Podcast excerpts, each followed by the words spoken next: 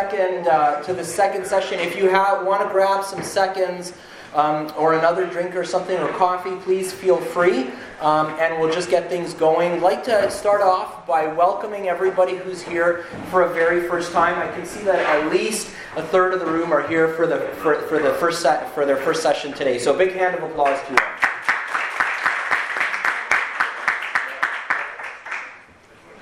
And um, uh, it can be, uh, if you haven't attended uh, a dinner discussion series with us before, you might find the whole thing a little bit intimidating. You might even be wondering, how did I get myself here? What possessed me to be here tonight? Um, but uh, don't you worry about that. I sometimes feel that way, like I do right now. Um, and we just want you to sit back, relax. You know, you had some dinner. If you're not, if you want to have some more, please help yourself. Um, and then, uh, and we'll get going. There'll be a short talk now for like uh, 20, 25 minutes or so. Um, and then we'll launch into our discussions. And we'd really welcome you to just be yourself during the discussions and uh, just say uh, whatever you know you you know you want to say, whatever is is um, is meaningful uh, to you. So last week we uh, the topic was is faith irrational, um, and we talked a little bit about how um, how faith can be rational or irrational and what the differences are between those, uh, between those two things. Um, this week, we're going to address probably one of the, uh, uh, one, one of the hardest um, things for people to grasp, which is why does God allow suffering?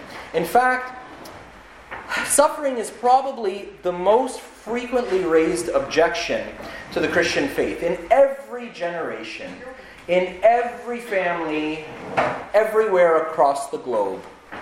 There is some element of suffering. And the distribution and degree of suffering seem to be completely irrational. They can be on a global scale with things like wars and natural disasters, earthquakes, tsunamis, drought, famine, they can be on a community scale, like the Sandy Hook shooting, December 14th, 2012, where innocent children going to school are murdered. They can be systematic to, into those communities, like Canada's residential schools that went from 1876 to, can you believe it, 1996. They can be like the attack on the World Trade Center, where 3,000 people died, 346 of which were firefighters trying to help others. It can be on a personal level, completely inseparable from our earthly existence, says Pope John Paul II. And it exists in an endless variety of forms bereavement, sickness, disability, broken relationships, unhappy marriages, involuntary singleness, depression, loneliness, abject poverty, persecution, unemployment, injustice, fierce temptation, disappointment. No human being is immune. C.S. Lewis says if God were good, he would wish to make his creatures perfectly happy. And if God were almighty, he would be able to do what he wished. But the creatures are not happy. Therefore, God lacks either goodness or power, or both. C.S. Lewis is very eloquently stating the problem of a Judeo Christian God. This doesn't exist for every God or every concept of God, and I completely respect your concept of God, whatever it may be. But this certainly applies to anyone who believes in an all powerful God who is also all good. If there is an all powerful God who is all good, how could he possibly allow people to suffer so much? Let's look at four overlapping insights freedom of choice, that God works through our sufferings that God doesn't leave us alone in our sufferings, but joins us, and that He more than compensates for our sufferings, even while we're in them. Let's start from the beginning. In the beginning, God created the world. as this is, of course, I'm going to share with you my concept of God, the concept of God that is sort of accepted in Christian faith. Again, completely respecting your own. God created the world, and He created it void of evil. He created it completely good. And we also see that when God restores the world at the very end of the Bible, He also makes it completely good, void of all suffering and death. So, all suffering is a result of sin, either directly or indirectly. And this sin somehow, again, according to your, you know, um, won't go too much deeply into it, but entered into the world through the result of the freedom of choice of two characters, Adam and Eve. And he created this world and us and this freedom of choice because he loves us. So, C.S. Lewis says that there can be no freedom without choice. And he puts it like this It would no doubt have been possible for God to remove by miracle the results of the first sin ever committed by a human being. But this would not have been much good unless he was prepared to remove the results of the second sin and of the third, and so on forever. If the miracle ceased, then sooner or later we might have reached our present lamentable situation. If they did not, then a world thus continually underpropped and corrected by divi- divine interference would have been a world in which nothing important ever depended on human choice, and in which choice itself would see, soon cease from the certainty that one of the apparent alternatives before you would lead to no results and was therefore not really an alternative. In plain English, this is what C.S. Lewis is saying. You decide to buy a car. You want to buy a BMW 3 Series, so you go to the BMW dealership. You choose the 3 Series that you want with the trim that you want. You sign the paperwork, they do the credit check and all this other stuff, and they hand you the keys, and the car is yours. You go out into the lot and you press the unlock button, and the lights blink on a Chrysler. And you walk back in and you say, I'm so sorry, I think you made a mistake. They give you another set of keys. You walk out, you press the button, and it's a Chrysler all over again. You say, This dealership doesn't know squat. You leave. Next day, you go to a different dealership. And you go and you, pre- you sign all the paperwork and you go through all the, the, the rigmarole of it all, and you take the keys and you go to the car, and guess what? It's a Chrysler. Forgive me, the same Chrysler. No decision you make actually changes the consequence. Because when you make a decision, someone interferes and changes the consequences. Then there really isn't any freedom of choice. And pretty quickly, you will just submit to either driving a Chrysler or taking the bus. So, human freedom leads to, leads to inevitable consequences. In Christianity, we believe that God created the world with physical laws, such as gravity, and other laws which are equally as ubiquitous as, pro- as gravity as moral laws. And when we break those laws, things happen. If I take a glass and pick it up and drop it, it will break.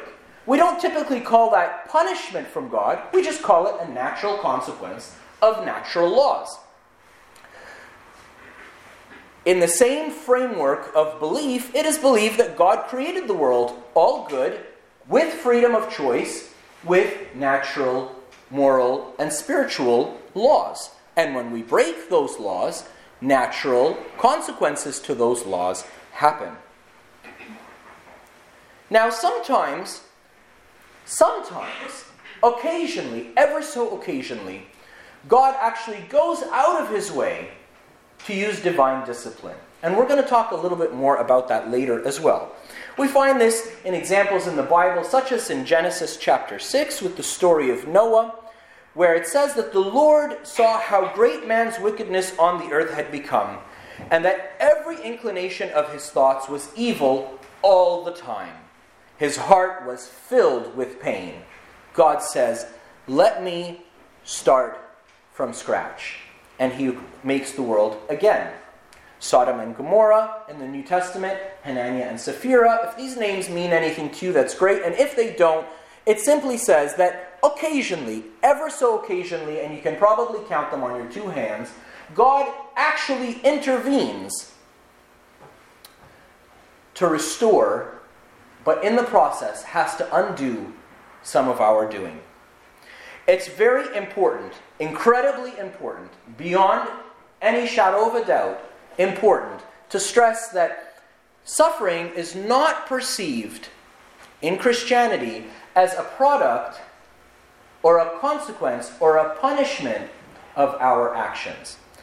In fact, Job's friends, this guy in the Old Testament, Job, who gets put through the wringer of trials, his friends spend about 38 chapters of that book telling him that all of this is his fault, and him telling them, no, it isn't.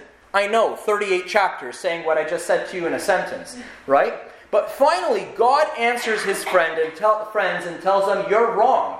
This wasn't Job's fault. This was to reveal something about me and about Job. Jesus' disciples are walking by a, a blind man who is be- begging. And they ask him, Did this man sin or his parents sin that he was born blind? Jesus answers them, Neither this man sinned nor his parents sinned, but that the works of God may be glorified in him. Another time they ask Jesus, A tower fell in a nearby city and crushed a whole bunch of people. Was that because they didn't repent? And he said, No, but if you don't likewise repent, maybe something like that will happen to you. So, Jesus is calling us to look inward. And although I'm clearly saying that suffering is not a consequence of our personal sin, but rather corporate sin, and we'll talk a little bit more about that just briefly, it is still really appropriate in moments of suffering to look inward and to see if there's anything worth changing. Why? Because materialism and the, and the frills of this life make us kind of a little bit insensitive to certain things about ourselves. Certain things that maybe could use a little bit of changing. But suffering somehow comes and rings the bell of reality and can give us an opportunity that we wouldn't otherwise have to do a little inventory of what's really going on inside. But there is a major danger of coupling the concept of suffering with the, comp- with the, with the, with the concept of self assessment and use that as a way of telling other people that their suffering is because they're bad people. That is certainly not what I'm saying or what I'm suggesting that you do. Suffering can also be very much so a cause of other people's freedom, not just our own. Much of the suffering in the world, estimated up to 95% of it, is due to other people's choices war, starvation, greed, hatred, murder, adultery, theft, sexual abuse, unloving parents, reckless and drunken driving, slander, unkindness, selfishness of any kind, one or the other. They all come down to choices people make that hurt other people. And this brings us to this concept of a fallen world. All of our choices collectively make up what we are doing. Right now, I am speaking, and you are listening. If I subtract myself from this group, then the group is silent. If I'm part of this group, then the group is not silent. Then there is sound, there is noise, there, is, there are words, there's a talk going on, right? So, although you are silent and I am speaking, what I do is affecting you. There's a, an example I really love about this that really tells the story. There is the largest living organism on the, on the face of the earth, or thought to be, are the Colorado, or sometimes called Utah aspen trees. These are seedlings that grow roots from under the ground and pop up other trees elsewhere. There are whole forests that are one single living organism. And if you kill one, or if one gets sick with termites or other insects or so on, all the trees and an entire forest can rot.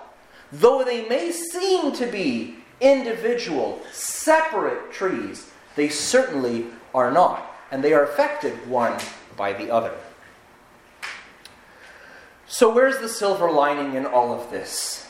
The silver lining is simply that God works through suffering, He doesn't leave us alone in it. It's never good in and of itself, and that's certainly not what I'm saying. But what, what, what we are saying